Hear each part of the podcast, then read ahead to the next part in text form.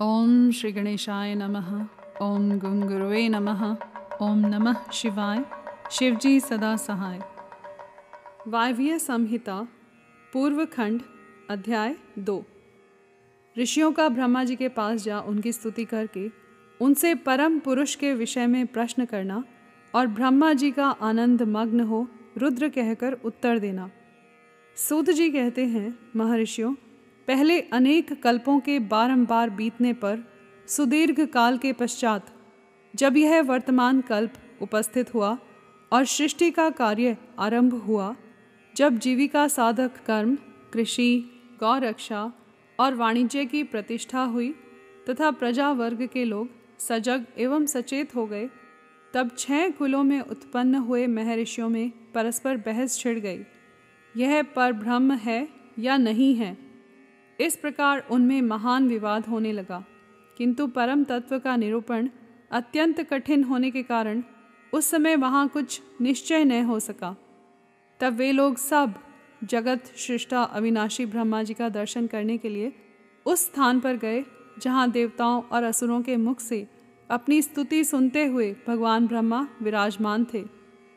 देवताओं और दानवों से भरे हुए सुंदर रमणीय मेरु शिखर पर जहाँ सिद्ध और चारण परस्पर बातचीत करते हैं, यक्ष और गंधर्व सदा रहते हैं।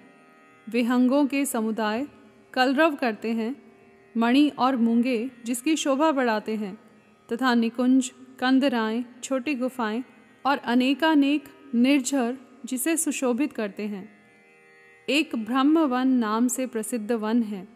उसमें नाना प्रकार के वन्य पशु भरे हुए हैं। उसकी लंबाई सौ योजन और चौड़ाई दस योजन की है। उसके भीतर एक रमणीय सरोवर है, जो सुस्वादु निर्मल जल से भरा रहता है। वहाँ के रमणीय पुष्पित वृक्षों पर मतवाले भौरे छाए रहते हैं। उस वन में एक मनोहर एवं विशाल नगर है, जो प्रातःकाल के सूर्य की भांति प्रकाशित होता रहता है। वहाँ दुर्धर्ष शक्ति से युक्त बलाभिमानी दैत्य, दानव तथा राक्षसों का निवास है।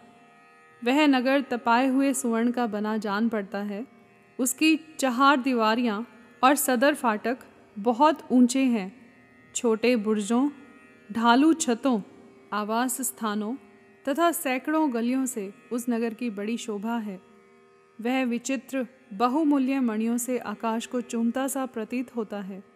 तथा कई करोड़ विशाल भवनों से अलंकृत है। उस नगर में प्रजापति ब्रह्मा अपने सभासदों के साथ निवास करते हैं। वहाँ जाकर उन मुनियों ने साक्षात लोक पितामह ब्रह्मा जी को देखा। देवर्षियों के समुदाय उनकी सेवा में बैठे थे। उनकी अंग कांति शुद्ध स्वर्ण के समान थी। वे सब आभूषणों से विभूषित थे। उनका मुख प्रसन्न था। उससे सौम्य भाव प्रकट होता था। उनके नेत्र कमल दल के समान विशाल थे।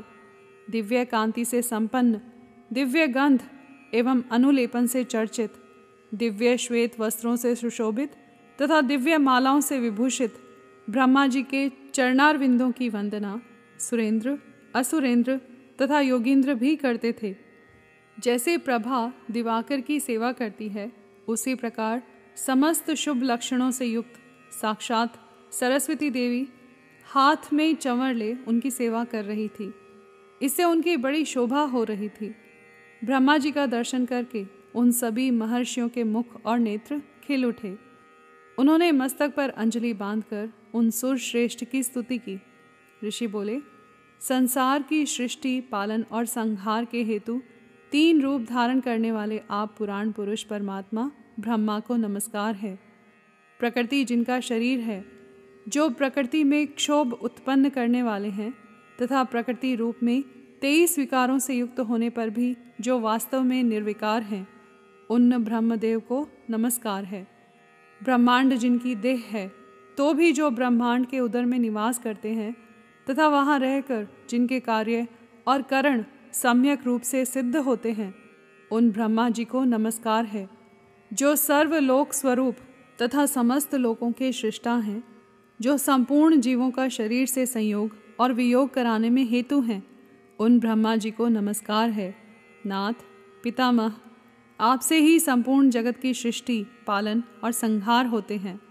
तथापि, माया से आवृत होने के कारण हम आपको नहीं जानते। सूत जी कहते हैं, उन महाभाग महर्षियों के इस प्रकार स्तुति करने पर ब्रह्मा जी उन मुनियों को आह्लाद प्रदान करते हुए गंभीर वाणी में इस प्रकार बोले, ब्रह्मा जी ने कहा, महान सत्व गुण से संपन्न महाभाग, महातेजस्वी महर्षियों, तुम सब लोग एक साथ यहाँ किस लिए आए हो? ब्रह्मा जी के इस प्रकार पूछने पर ब्रह्मवेताओं में श्रेष्ठ उन सभी मुनियों ने हाथ जोड़ विनय भरी वाणी में कहा। मुनि बोले, भगवान, हम लोग अज्ञान के महान अंधकार से आवृत्त हो, खिन्न हो रहे हैं। परस्पर विवाद करते हुए हमें परम तत्व का साक्षात्कार नहीं हो रहा है। आप संपूर्ण जगत के धारण पोषण करने वाले तथा समस्त कारणों के भी कारण हैं। नाथ, यहाँ कोई ऐसी वस्तु नहीं है जो आपको विदित न हो। कौन ऐसा पुरुष है जो संपूर्ण जीवों से पुरातन, अंतर्यामी, उत्कृष्ट, विशुद्ध, परिपूर्ण एवं सनातन परमेश्वर है? कौन अपने अद्भुत क्रियाकलाप द्वारा सबसे प्रथम संसार की सृष्टि करता है?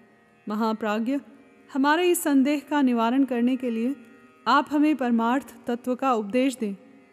मुनियों के इस प्रकार पूछने पर ब्रह्मा जी के नेत्र आश्चर्य से खिल उठे। वे देवताओं, दानवों और मुनियों के निकट खड़े हो गए और चिरकाल तक ध्यान मग्न हो रुद्र, ऐसा कहते हुए आनंद विभोर हो गए। उनका सारा शरीर पुलकित हो उठा और वे हाथ जोड़कर बोले यहाँ पर दूसरा अध्याय समाप्त हुआ।